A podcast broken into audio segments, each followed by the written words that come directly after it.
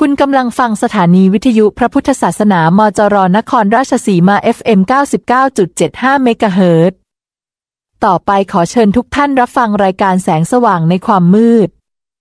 ผลิตรายการโดยคณะอนุกรรมการงานประชาสัมพันธ์ และระดมทุนสมาคมคนตาบอดนครราชสีมาค่ะ จากวันนั้นจนถึงวันนี้ ที่ยังหยัดยืน ช่วยฝูฟื้น พี่น้องของเรา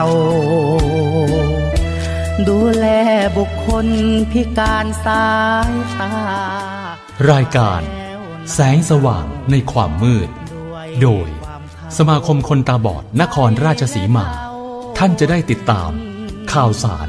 งานประชาสัมพันธ์ และสร้างความรู้ความเข้าใจในสังคม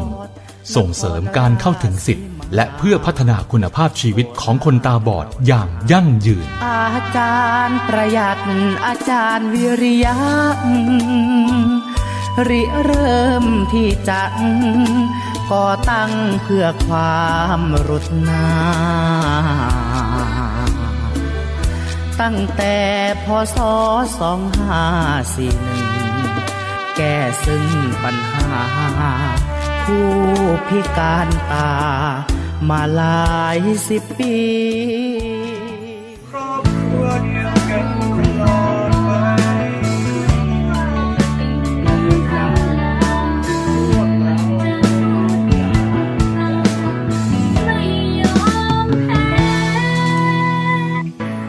ถ้าคุณคือคนตาบอดที่ยืนอยู่เดียวดาย ขอให้รู้ไว้คุณคือครอบครัวเดียวกันกับเรายามใดที่รู้สึกท้อแท้หรือหมดกำลังใจ โปรดให้ดูว่ายังมีเรา เพราะเราคือครอบครัวเดียวกัน ต่างที่มาไม่เป็นไร ต่างจุดหมายไม่ใช่ปัญหา เพราะทุกคนที่พิการสายตาคือสมาชิกครอบครัวของเราบริหารงานโปร่งใสใส่ใจแก้ปัญหาเพื่อพี่น้องพิการทางสายตาเราทำอย่างเต็มที่ครับเราเป็นครอบครัวเดียวกันกับพวกเรานะครับ แต่ฝัน สามารถติดต่อสอบถามได้โดยตรงที่สมาคมคนตาบอดนครราชสีมา หมายเลขโทรศัพท์ 044-353-452 ตั้งแต่วันจันทร์ถึงวันเสาร์เวลา 8นาฬิกาถึง 17นาฬิกาไม่ยอมแพ้เพราะเราคือครอบครัวเดียวกัน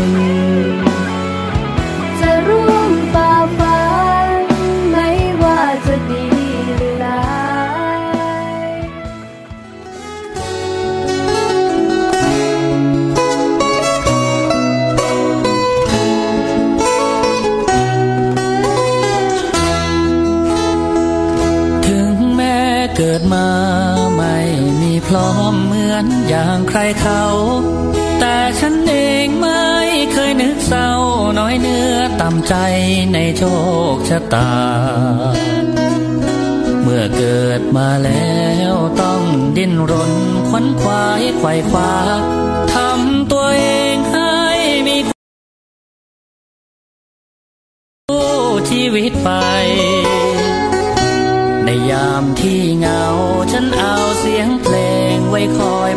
ปล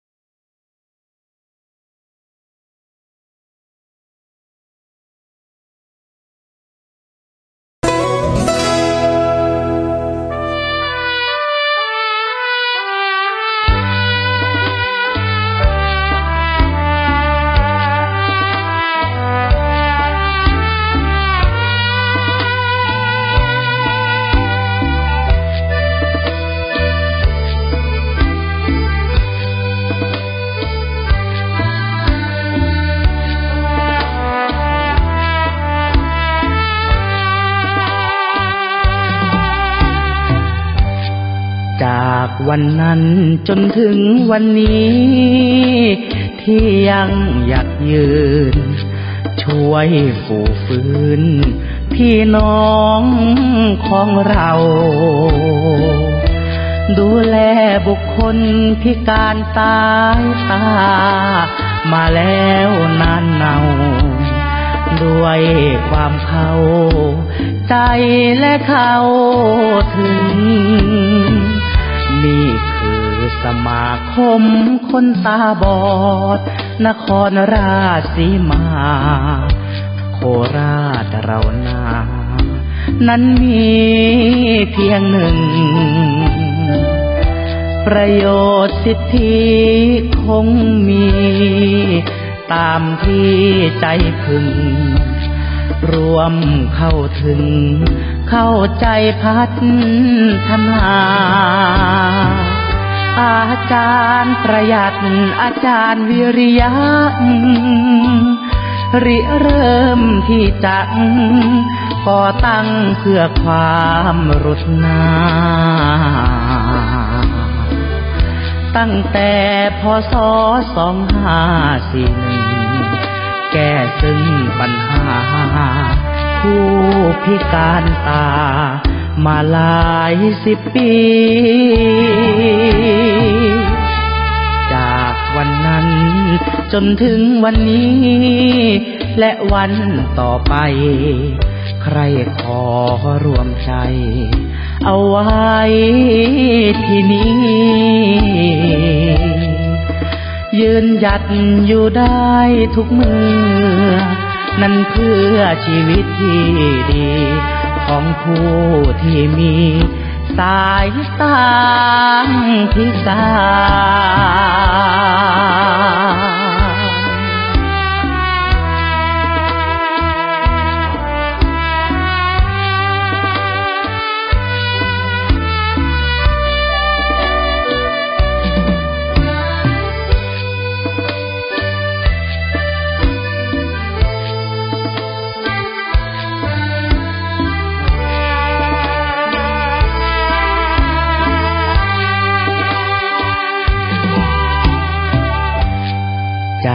วันนั้น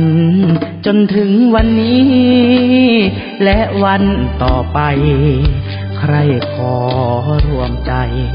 เอาไว้ที่นี้ ยืนหยัดอยู่ได้ทุกเมื่อนั่นเพื่อชีวิตที่ดี ของผู้ที่มี สายตาพิกา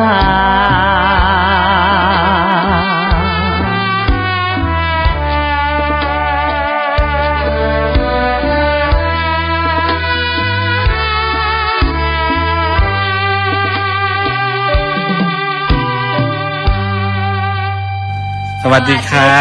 บ สวัสดี บอกแล้วว่าคลิปที่แล้วมาสามทีนี้จะมาสี่พบกับรายการแสงสว่างในความมืดนะครับ ผ่านทางสถานีวิทยุกระจายเสียงมจรพระพุทธศาสนา FM 99.75เมกะเฮิรตซ์นะครับมาพบกันทุกวันจันทร์ค่ะนะครับ ตั้งแต่เวลา8นาฬิกาถึง9นาฬิกาวันนี้นะครับ พบกับผมนะครับ นนทสันเทียกรรมการและประชาสัมพันธ์ครับ ดิฉันดารณีฮันสูงเนินค่ะ กรรมการและปฏิคมค่ะ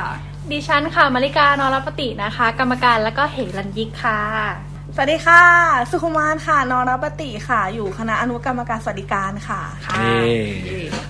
มาพบกันนะครับเป็นประจำนะครับ วันนี้เรามากันสี่คนอ้ายมาสี่คน เดี๋ยวมากันที่ข่าวฝากประชาสัมพันธ์ นะครับในวันนี้ก็มีหลาย ๆ ข่าวเลยทีเดียวก็ใช่ค่ะมากันที่ข่าวแรกกันก่อนครับคุณค่ะพร้อมริแบกางค์ครับค่ะ ข่าวแรกนะคะจะเป็นประกาศจากสำนักงานสลากกินแบ่งรัฐบาลนะคะ เรื่อง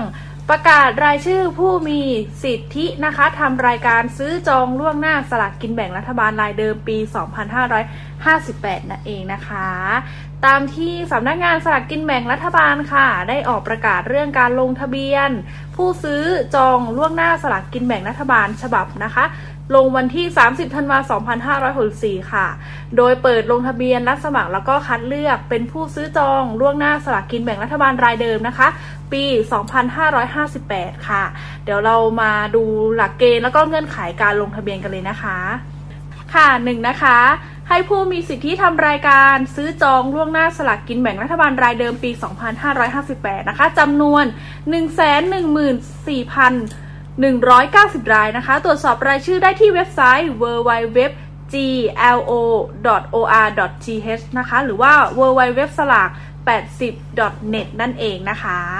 ส่วนหลักเกณฑ์ที่ 2 นะคะ ให้ผู้ซื้อจองล่วงหน้าสลากกินแบ่งรัฐบาลตามข้อ 1 ค่ะ มีสิทธิ์ทำรายการซื้อจองล่วงหน้าสลากกินแบ่งรัฐบาล โดยสำนักงงานสลากกินแบ่งรัฐบาลนะคะ ก็คือจะเรียกให้มาแสดงตัวเพื่อทำสัญญาต่อไปนั่นเองค่ะ ส่วนข้อ 3 นะคะ ผู้ซื้อจองเอ่อล่วงหน้าสลากกินแบ่งรัฐบาล ต้องไม่ขายสลากเกินราคานะคะ ที่กำหนดไว้ในสลาก และจะต้องจำหน่ายสลากในลักษณะขายปลีก ให้กับผู้บริโภค โดยตรงเท่านั้นนะคะ ห้ามนำไปขายส่ง หรือว่าให้ขายแก่ผู้ที่ซื้อสลากเพื่อนำไปขายต่อเป็นอันขาดค่ะ ห้ามนำสลากของตนเองไปจำหน่ายผ่านระบบอิเล็กทรอนิกส์ของกลุ่มบุคคลต่างๆนะคะ แล้วก็ไม่นำสลากของตนเองไปขายแก่ผู้อื่น เพื่อนำไปรวมชุดนั่นเองนะคะ หรือว่าอีกอย่างหนึ่งค่ะ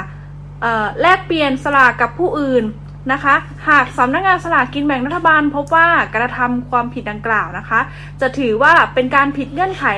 ในการจำหน่ายสลากนะคะ แล้วก็จะยกเลิกสิทธิการเป็นผู้ซื้อจองสลากเอ่อล่วงหน้าสลากกินแบ่งรัฐบาลทันทีนะคะ แล้วก็จะต้องปฏิบัติตามหลักเกณฑ์ วิธีการ และเงื่อนไขการจำหน่ายสลากโครงการซื้อจองล่วงหน้านะคะ สลากกินแบ่งรัฐบาล ในปัจจุบันและจะมีขึ้นในอนาคตนั่นเองนะคะ ครับนี่ก็คือข่าวสารนะครับจากทาง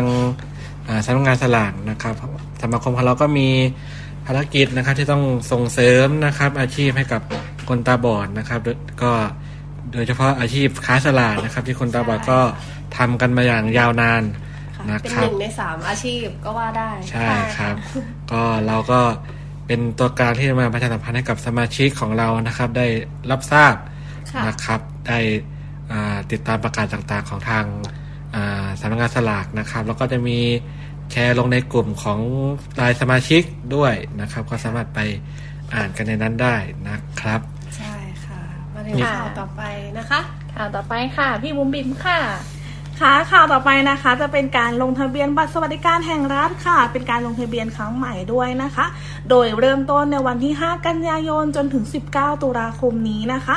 ช่วงระยะเวลาในการลงทะเบียนผ่านช่องทางเว็บไซต์นะคะ สามารถลงได้ในส่วนของเวลา 6 นาฬิกาจนถึง 23 นาฬิกาตรงนี้ก็คือจะสิ้นสุดแล้วนะคะ โดยขั้นตอนการลงทะเบียนผ่านทางเว็บไซต์ค่ะ คือต้องเข้าไปพิมพ์พิมพ์ในส่วนของข้อมูลผ่าน เว็บไซต์ได้เลยนะคะว่าเว็บไซต์บัตรสวัสดิการแห่งรัฐค่ะ หลังจากนั้นที่พิมพ์เข้าไปแล้วนะคะ จะเป็นคือปุ่มสีเขียวค่ะจะมีปุ่มสีเขียวให้เลือกด้วยนะคะ เป็นลงทะเบียนสวัสดิการแห่งรัฐค่ะ แล้วหลังจากนั้นนะคะ คลิกคำว่าเริ่มลงทะเบียนค่ะกรอกข้อมูลตามบัตรประชาชนให้ครบถ้วนด้วยนะคะ จะเป็นชื่อสกุลวันเดือนปีเกิด และเลขเลเซอร์หลังบัตรประชาชนด้วยนะคะค่ะหลังจากที่กรอกข้อมูลครบถ้วนแล้วนะคะ ก็อย่าลืมในการตรวจสอบ กรอกเอกสารข้อมูลที่อยู่วุฒิภาวะการศึกษา สถานภาพครอบครัวหากมีครอบครัวก็ต้องกรอกข้อมูลสมาชิกในครอบครัวให้ครบถ้วนด้วยนะคะ อาชีพรายได้และหนี้สินตรงนี้กรอกให้ชัดเจนด้วยนะคะค่ะหลังจากนั้นตรวจสอบข้อมูลและกดปุ่มยืนยันได้เลยค่ะ ตรงนี้ผู้ลงทะเบียนนะคะที่โสดหรือว่าไม่มีครอบครัว กดยอมรับเงื่อนไขและยืนยันการทำการลงทะเบียนเพื่อจบขั้นตอนของการลงทะเบียนนี้ด้วยนะคะ ค่ะอ่านี่ก็คือขั้นตอนการลงทะเบียนนะครับค่ะสำหรับสมาชิกของทางสมาคมนะครับท่านใดที่อาจจะลงเองไม่สะดวกก็สามารถติดต่อทางสมาคมให้ทางเจ้าหน้าที่ลงของทางให้สมาคมลงให้ก็ได้ โทรศัพท์มาก่อนก็ได้นะครับค่ะที่เบอร์โทรศัพท์ 0 4 4 3 5 3 4 5 2 นะครับ มาสอบถามข้อมูลจากทางสมาชิกอ่าเจ้าหน้าที่ก่อนได้ได้เลยค่ะนะครับหรือว่าสอบถามทางเพจ Facebook ก็ได้ใช่ครับถ้าเดี๋ยวทางสำอ่าเจ้าหน้าที่เราก็จะเป็นผู้คอยลงให้นะครับสำหรับอ่าสวัสดิการต่างๆ จากทางภาครัฐนะครับ เพื่อช่วยในการเข้าถึงของทางอ่าสิ่งต่างๆนะครับ ของทางสมาชิกสมาคมคนตาบอดนครราชสีมานะครับ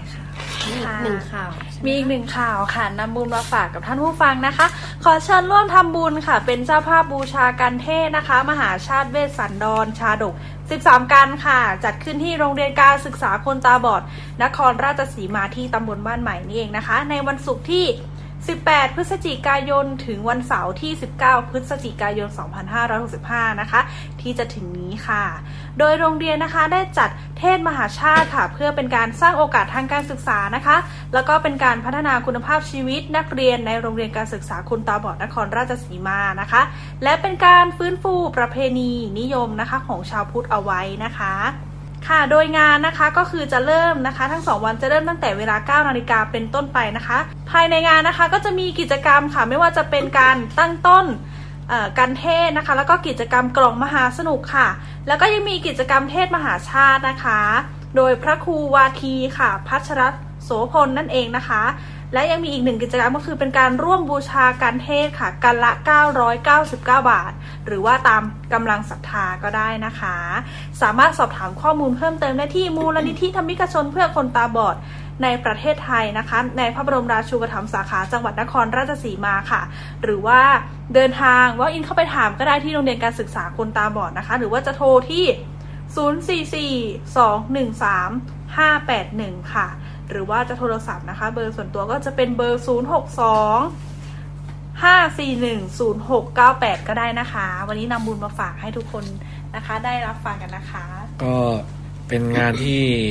ถ้าเกิดเป็นสถานการณ์ปกติก็จัดกันทุกปีนะครับใช่ของทางค่ะโรงเรียนนะครับ ก็เป็นอ่าอีกหนึ่งพันธมิตรของทางสมาคมคนตาบอดนครราชสีมาของเราที่อ่า ดูแลกันมาอย่างยาวนานนะครับได้เมื่อข่าวดิฉันก็เป็นสิทธิ์เก่านะใช่คุณนนทอยก็เป็นสิทธิ์เก่าใช่ครับ ก็ตั้งแต่สมาคมก่อตั้งตอนแรกก็อยู่ในโรงเรียนนะครับใช่ค่ะตัวสมาคมก็อยู่ในโรงเรียนก็ได้มีโอกาสขยับขยายออกมานะครับ ได้อยู่ด้านนอกแต่ก็เราก็ยังติดต่อกันอยู่ตลอดนะครับ ในกิจกรรมต่างๆนะครับ ของทางสมาคมเองหรือว่าจะเป็นของทางโรงเรียนเองนะครับ ก็สามารถไปร่วมกันได้นะครับ ถ้า อ่าอาจจะมีภาพบรรยากาศมาให้รับชมกันนะครับ ของเดี๋ยวทางสมาคมก็จะลงให้รับชมกันด้วยค่ะนะครับ เหมือนคลิปที่เราเพิ่งลงไปมีใครนะคได้รับดูแล้วบ้างดูแล้วหรือยังคะก็คือมีคุณดารณีและมาริกาเองค่ะใช่ในคลิปนะคะใช่ครัเป็บนบรรยากาศที่อบรมสมาร์ทโฟนอยู่ที่ศรีสะเกดนะคะค่ะเร็วๆนี้ก็จะมีอีกหนึ่ง EP นะครับ EP ที่สี่ก็จะเป็นของอา งานเขียนแผนของทางสมาคม ใช่ค่ะนะเป็นครับภาพบรรยากาศนะคะ แล้วก็เป็นการบอกว่าสมาคมค่ะจะมีแผนการจัดโครงการอะไรบ้างเดี๋ยวแล้วก็รอรับชมในคลิปได้เลยนะคะครับก็น่าจะเดือนหน้าอีกหรือเปล่านะครับเพราะหนึ่งคลิปต้องใช้เวลานิดนึงค่ะนะครับ ในการตัดต่อนะครับพอดีว่าคนตัดต่อก็เอ่อตาบอดเหมือนกันนะคะการโลวิชันนิกเล็กน้อยนะคะก็ รอสักนิดนึงนะครับ ก็ระหว่างนี้ก็ไปชมคลิปเก่าๆนะครับของทางสมาคมคนตาบอดนครราชสีมาแล้วได้นะครับ คลิปเก่าๆเราก็มีให้เลือกชมมากมายใช่ เยอะครับแยะว่าจะเป็นเรื่องเกี่ยวกับอ่าเรื่องประมาณเกี่ยวกับว่าคนตาโลวิชั่น มีวีรกรรมอะไรบ้าง ใช่ค่ะหลายวีรกรรมเลย ใช่ค่ะอุ้ยเยอะแยะมากมายเลยค่ะ แล้วก็บอกเอ่อให้ท่านผู้ให้ให้ท่านผู้ฟังไปช่วยกันปั่นวิวเพลงเลยนะ ครอบครัวเดียวครอบกันครัวเดียวกันนะนะคะคะร้องโดยผู้พิการทางสายตาทั้งหมดเลยนะคะใช่ก็ไปครับ ฝากติดตามรายการดีๆ ของพวกเราด้วยนะคะ เดี๋ยวเร็วๆนี้ก็จะมีช่อง TikTok อีกหนึ่งช่องทางด้วยใช่ ค่ะอันนี้บอกชื่อช่อง TikTok ก่อนได้ไหมคะ บอกว่าเป็นออร์เดิร์ฟออร์เดิร์ฟ ได้ค่ะ ชื่ออะไรคะ ค่ะได้ค่ะพี่อามี่คะก็คือชื่อช่องว่าเรื่องเล่าชาวตาบอดนั่นเองค่ะมันจะเป็นแบบ คลิปแบบ อุ้ยยังไม่บอกติดก่อนคลิปแนวไหนเดี๋ยวคอยติดตามกันเอาเองดีกว่าค่ะอาจจะเห็นนายกเต้น TikTok อาจจะเห็นนายกสุชาติเต้นเต้นนะคะ แล้วก็ที่ปรึกษาบุญเรียนก็เต้นอะไรอย่างใช่เงี้ยค่ะค่ะ จะเป็นเซอร์ไพรส์นะคะก็เป็นยังไงฝากติดตามช่องทางของพวกเราด้วยนะคะอ่าหรือว่าจะเป็นช่องทางเดิมนะครับก็มีหลาย ๆ ช่องทางนะครับไม่ว่าจะเป็นเบอร์โทรศัพท์นะครับ เบอร์เก่าเบอร์เดิมนะครับ 044 353 452 นะครับ หรือว่า Facebook สมาคมคนตาบอดนครราชสีมานะครับ สามารถติดตามข่าวสารหรือว่าอินบ็อกซ์มาพูดคุยกันได้นะครับเ YouTube สมาคมคนตาบอดนครราชสีมาค่ะเว็บไซต์ www.nmab.or.th นะครับ Line Official และ Official at nn nmab connect connect นะครับค่ะแล้วก็ TikTok นะครับเร็วๆนี้นะครับใช่ค่ะแล้วก็ รายการแสงสว่างในความมืดนะครับ ที่ออกอากาศทุกๆวันจันทร์นะครับ ที่คืนนี้นะครับ 99.75 เมกะเฮิรตนะครับ 8 นาฬิกาถึง 9 นาฬิกา แล้วก็รายการแสงสว่างในความมืดที่ออกอากาศทางสถานีวิทยุกระจายเสียงแห่งประเทศไทยนะครับ 105.25 เมกะเฮิรตทุกๆวันพุธที่ 3 ของทุกเดือนนะครับ ตั้งแต่เวลา 11 นาฬิกาถึง 11 นาฬิกา 30 นาทีโดยประมาณนะครับ แล้วก็รับฟังแสงสว่างในความมืดย้อนหลังได้ที่เว็บไซต์ของทางสมาคมนะครับ ช่องทางเยอะแยะมากมายเยอะแยะให้ติดมากมายให้ติดตามนะคะนะครับค่ะแล้วก็ไปปั่นวิวให้พวกเราด้วยนะคะใช่คุณเจนคะถ้าเกิดว่าผู้พิการทางสายตาที่อยู่ในจังหวัดนครราชสีมา ตอนนี้กำลังรับรับฟังเราอยู่ แต่ว่ายังไม่ได้เป็นสมาชิกต้องทำยังไงอะบ้างคะคุณเจน ก็เอ่อวิธีการวิธีการสมัครสมาชิกของทางสมาคมคนตาบอดนครราชสีมาของเรานะครับ ท่านต้องเป็นผู้ที่มีภูมิลำเนาอยู่ในจังหวัดนครราชสีมาเกินหนึ่งปีขึ้นไป นะครับเป็นคนตาบอดนะครับ แล้วก็มีบัตรคนพิการประเภทหนึ่งนะครับ หรือว่าบัตรคนที่ระบุว่าเป็นผู้พิการทางสายตานะครับ โดยหลักฐานในการสมัครนะครับ ก็จะมีสำเนาบัตรประชาชน 2 ชุดนะครับสำเนาทะเบียนบ้าน 2 ชุดสำเนาบัตรคนพิการ 2 ชุด แล้วก็รูปถ่าย 1 นิ้ว 2 ใบนะครับ พร้อมเงินค่าสมัคร 110 บาทค่ะนะครับ ก็ใน110 บาทก็มีอายุ 4 ปีนะครับ ต่ออายุทุกๆ 4 ปีใน 4 ปีต่อไปก็ 80 บาทนะครับ โดยอ่าสวัสดิการนะครับต่างๆของทางสมาคมของเราก็จะมีอ่าทางด้านของอ่าค่ารักษาพยาบาลใช่ไหมครับ ใช่ค่ะ 2,000 บาทต่อปีนะคะอืมท่านใดที่รู้รู้สึกว่า โอ้ยไม่อยากไปโรงพยาบาลต้องรอคิวนานๆก็สามารถไปคลินิกก็ได้ค่ะแล้วก็นำใบเสร็จมาเปิดนะคะ ก็จะมีใบเสร็จ ที่เป็นอ่าอ่าคลินิกเป็นแพทย์ออกใช่ให้แพทย์ออกให้นะคะใช่สำนะคหรัรับบสำหรับอ่าเบิกค่ารักษาพยาบาล แล้วค่าคลอดบุตรมีไหมคะ มีค่ะ ค่าคลอดบุตร ครั้งละ5,000บาทใช่นะครับค่ะมีลูกสิบคนก็ได้โอ้จะมีอะไรเยอะขนาดนั้นสี่ปีก็ได้มากสุดก็สี่คนนะครับผมว่า หรือว่าจะเป็นทางด้านของอา ค่าชาปนกิจนะครับสำหรับสมาชิกที่เสียชีวิตญาติสามารถเบิกได้ 5,000 บาทนะครับ หรือว่าจะเป็นบิดามารดาคู่สมรสของสมาชิก เสียชีวิตก็ได้ 3,000 บาทนะครับแล้วก็จะเป็นทางด้านของสมาชิก หรือว่าบุตรของสมาชิกที่กำลังศึกษาอยู่ก็จะมีสวัสดิการในด้านของทุนการศึกษานะครับ ที่จะมอบกันในงานประชุมใหญ่สามัญสมาชิกประจำปี ในช่วงเดือนมีนาคมของทุกปีนะครับในช่วงปลายปลายในปลายปีนะครับ ประมาณเดือนธันวาเราก็จะได้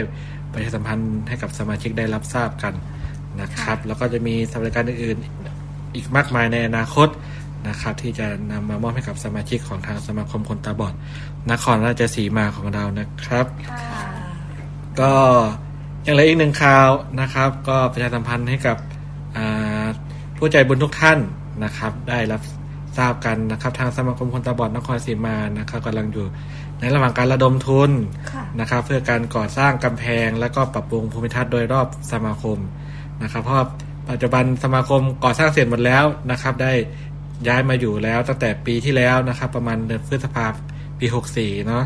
แต่ก็ตอนนี้ยังขาดอ่ากำแพงนะครับ แล้วก็ตัวพื้นก็ยังเป็นหินเป็น ฝนตกมายังแฉะโอ้ยอยู่ค่ะแฉะอยู่อยู่อยู่นะครับ ก็ยังขาดงบประมาณในการก่อสร้างนะครับ ก็ต้องขอแรงจากผู้ใจบุญทุกท่านนะครับ ในการบริจาคให้กับสมาคมคนตาบอดนครราชสีมานะครับ ช่องทางในการบริจาคนะครับ ก็สามารถบริจาคได้ที่อ่าตัวสมัครมาด้วยตัวเองด้วยที่สมาคมก็ได้นะครับ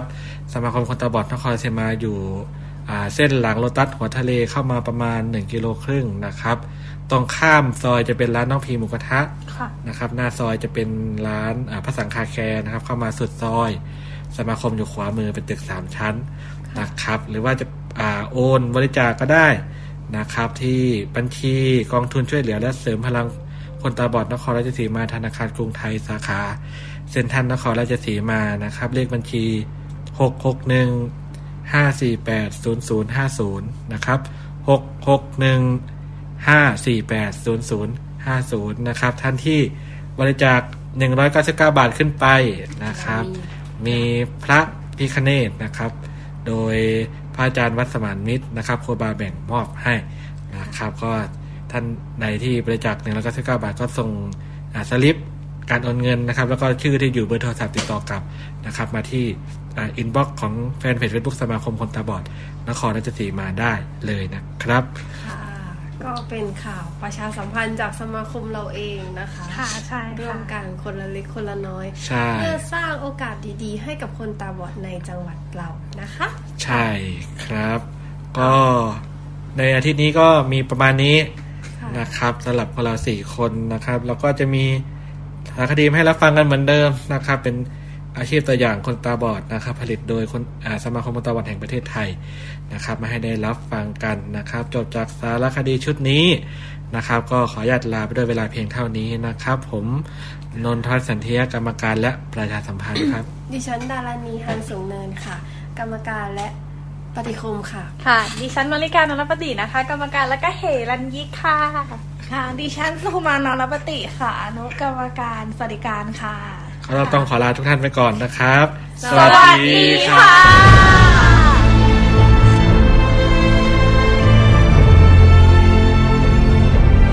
สมาคมคนตาบอดแห่งประเทศไทย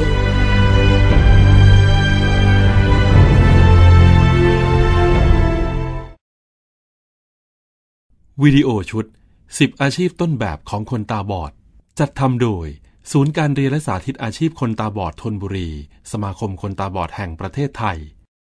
ตอนที่ 4 อาชีพนักพยากรณ์ดวงชะตา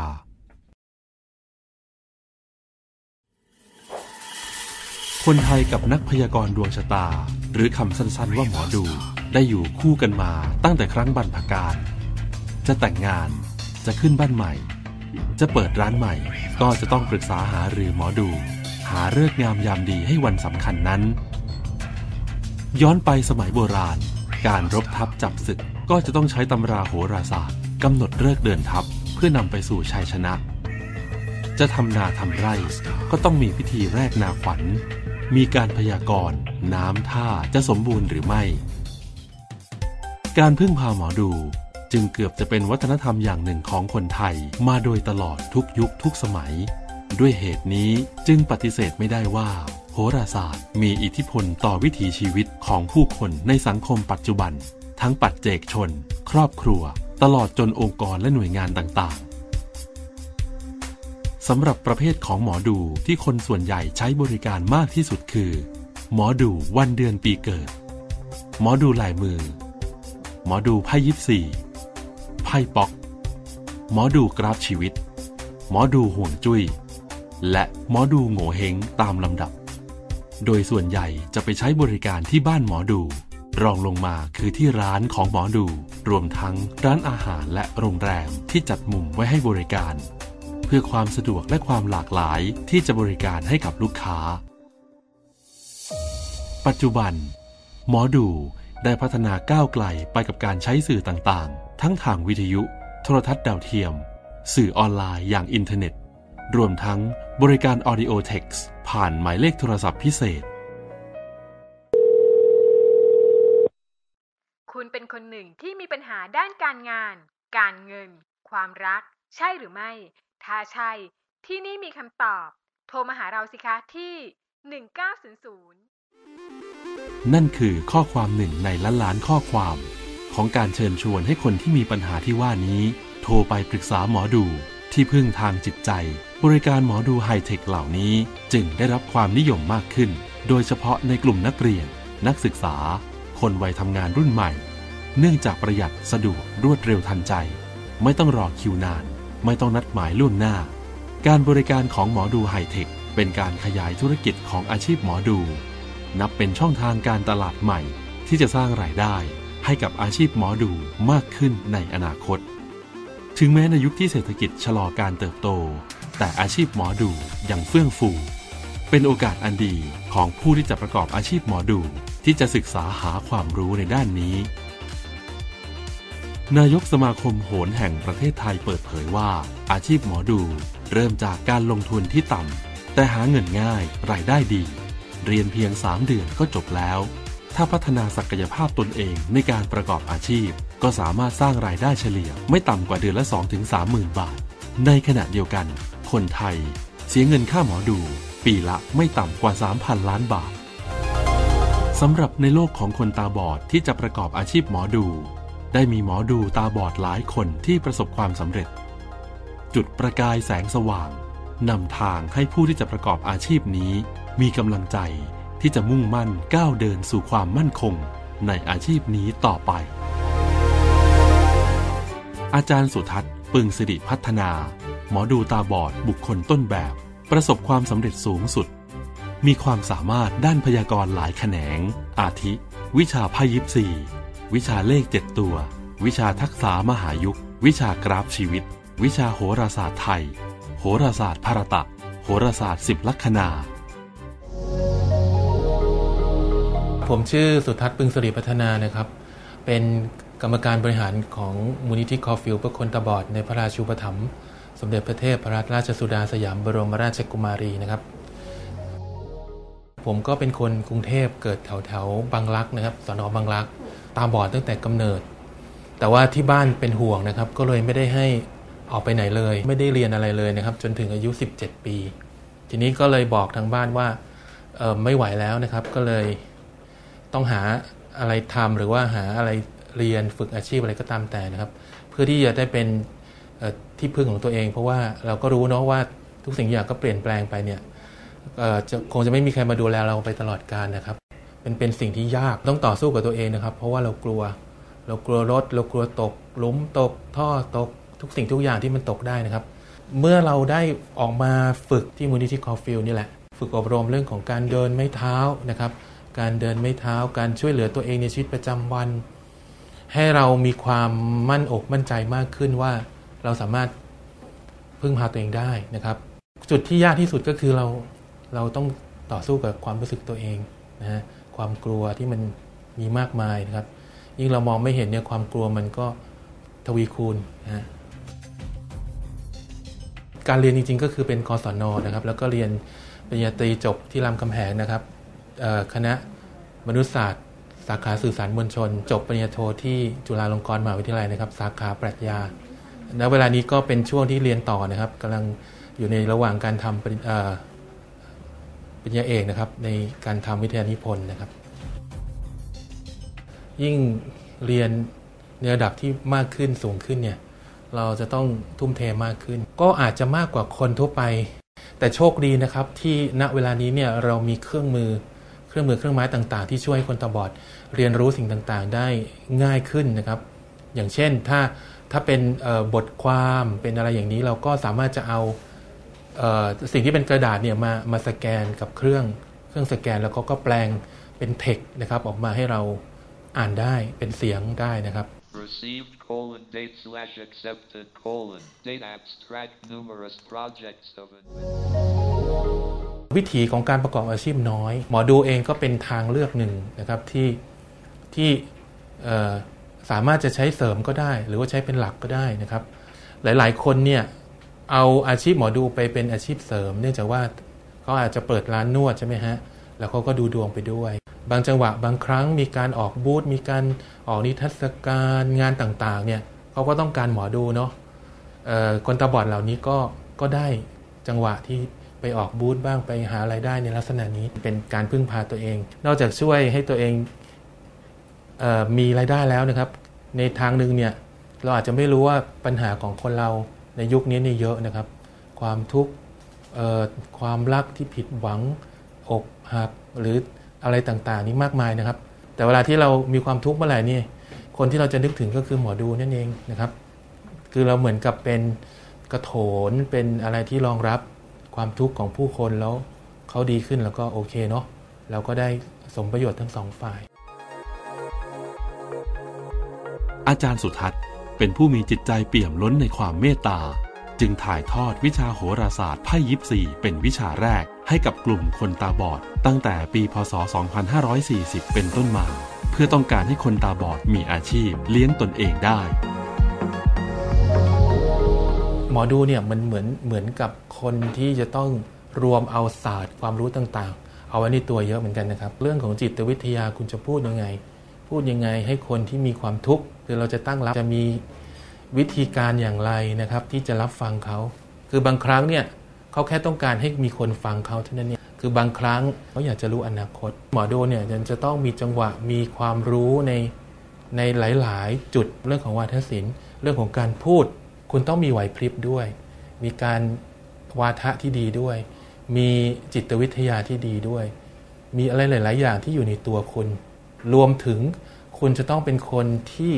รู้ทฤษฎีของโหราศาสตร์ด้วย มิฉะนั้นคุณก็เหมือนกับหมอดาวครับ สมาคมคนตาบอดแห่งประเทศไทย โดยศูนย์การเรียนและสาธิตอาชีพคนตาบอดทนบุรี ได้เปิดการอบรมความรู้ในศาสตร์การพยากรณ์ อาทิ หลักสูตรวิชาโหราศาสตร์ไพ่ยิปซีพยากรณ์ หลักสูตรวิชาโหราศาสตร์ไทยและเลข 7 ตัว เพื่อต้องการยกระดับช่วยส่งเสริมอาชีพหมอดูให้คนตาบอด มีอาชีพเลี้ยงตนเองและครอบครัวได้ อาชีพหมอดูเนี่ยมันเกี่ยวข้องกับเรื่องของความเชื่อศรัทธาของคนคือหมอดูที่ที่ประสบความสำเร็จแล้วเนี่ยที่มีชื่อเสียงหรือว่าหากินกับอาชีพนี้ บางครั้งเขาไม่ต้องพูดอะไรมากนะครับ คนก็เชื่อ คือคือความเชื่อที่มันผูกอยู่กับตัวเขาเนี่ยมันเป็นมันเป็นสิ่งสำคัญ มันก็ต้องค่อยๆสะสม ต้องต่อเนื่องต้องอมีความเป็นคนช่างสังเกตที่จะรวบรวมเอาสิ่งที่ดีๆ มามามาไว้ในตัวเรานะครับ แล้วก็ทำในสิ่งเหล่านั้น เราอาจจะบอกว่าจะค้นหาตัวเองก็ค้นไปเรื่อยๆ อาจจะไม่พบ วิธีการที่ผมเสนอก็คือว่าเป็นไปได้ไหมล่ะ ว่าคุณเลือกมาสักอันหนึ่งแล้วก็พยายามรักในสิ่งที่มีอยู่นะไม่ไม่ใช่ไม่ใช่แสวงหาสิ่งที่รักอยู่แล้วก็ลองทำสิ่งนั้น การกับตัวก็ต้องมีมาก อย่างน้อยก็คือทำอย่างไรให้เราอยู่แบบไม่เห็นเป้าหมายสำคัญก็คือการอยู่ร่วมกันในสังคมอย่างร่มเย็นเป็นสุขอยู่ด้วยกันอย่างสันติ จากบรรพการมาถึงปัจจุบัน หมอดูเป็นที่พึ่งทางใจ มีความผูกพันในวิถีชีวิตของคนไทยมาโดยตลอด อาชีพหมอดูจะยังดำรงอยู่คู่สังคมไทย ทั้งในปัจจุบันและอนาคตอันยาวไกล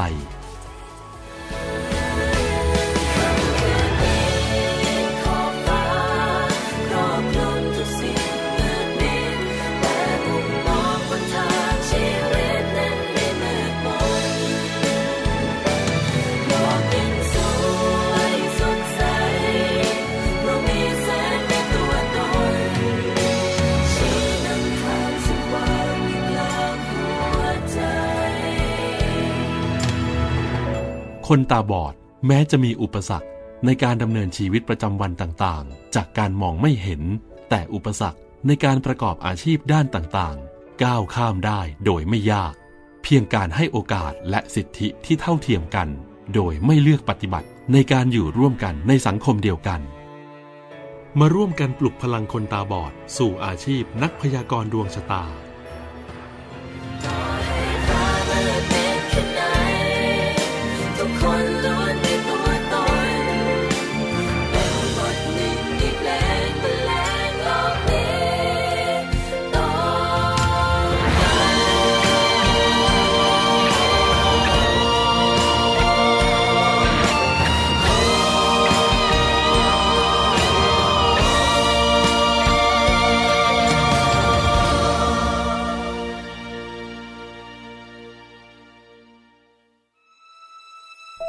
ขอขอบคุณ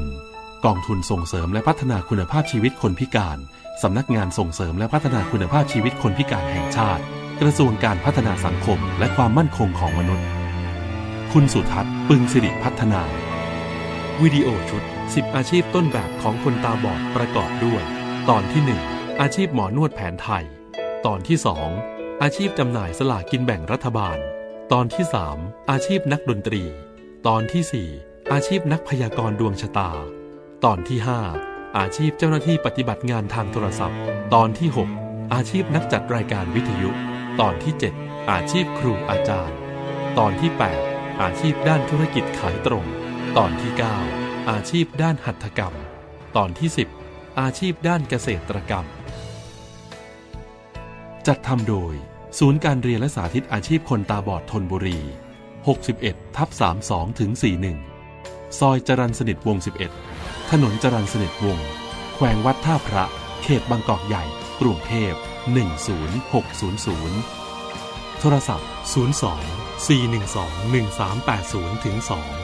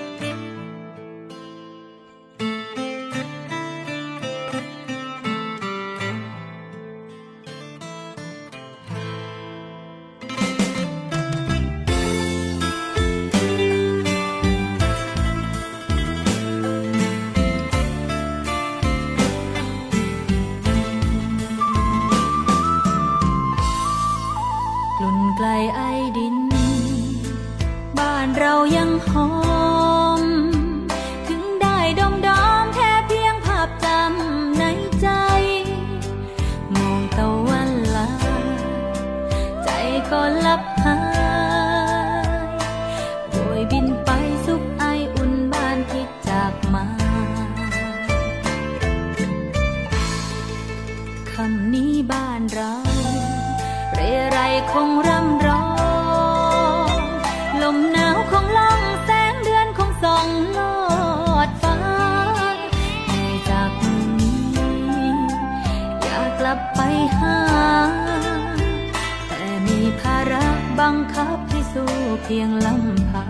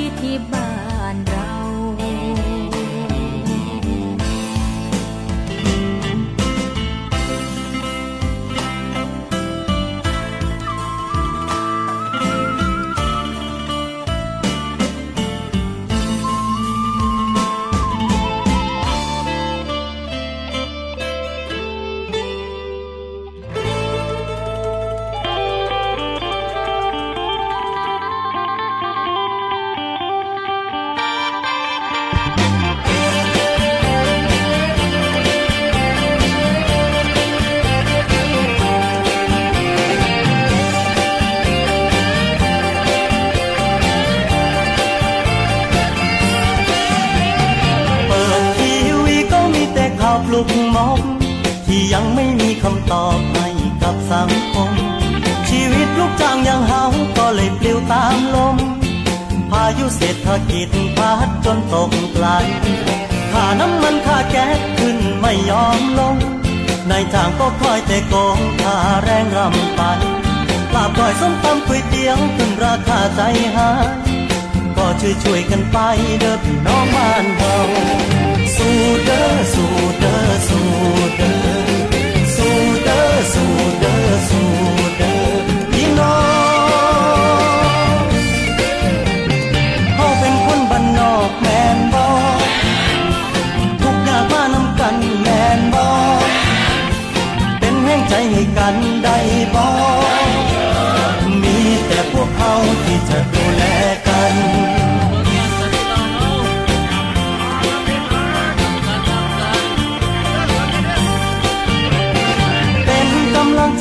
คนเฮ็ดไรเฮ็ดนายามข้าวขึ้นราคาให้ได้เงินหลายล้านพี่น้องชาวโรงงานก็ให้ในทุนเห็นใจ อย่ากดขี่กันหลายเฮาคนไทยเหมือนกัน เป็นกำลังใจให้พี่น้องแรง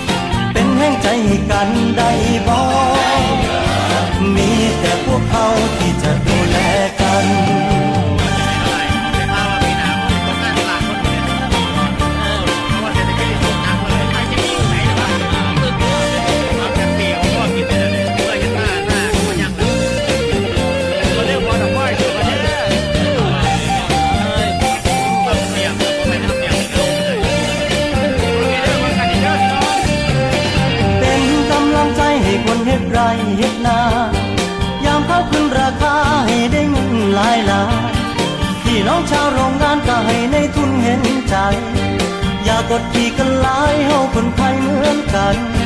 เป็นกำลังใจให้พี่น้องแรงงานเหนื้อตายอีสานว่าสู้เด้อสู้เด้อสู้เด้อสู้เด้อสู้เด้อสู้เด้อสู้เด้อสู้เด้อพี่น้องสู้เด้อสู้เด้อสู้เด้อสู้เด้อสู้เด้อสู้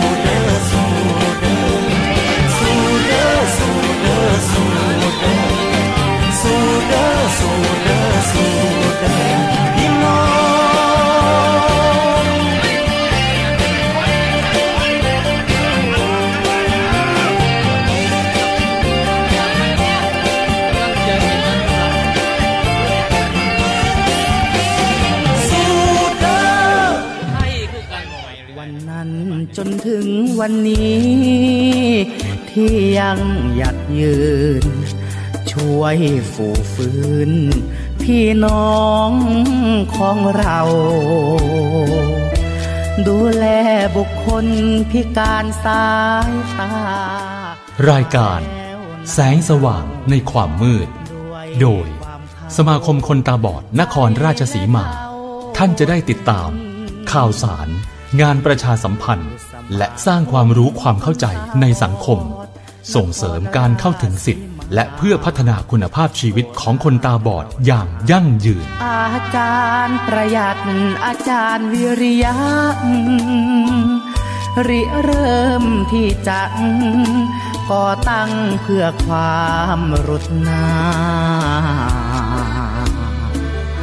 ตั้งแต่พศสองห้าสี่หนึ่ง ก้ซึ่งปัญหา ผู้พิการตา มาหลายสิบปี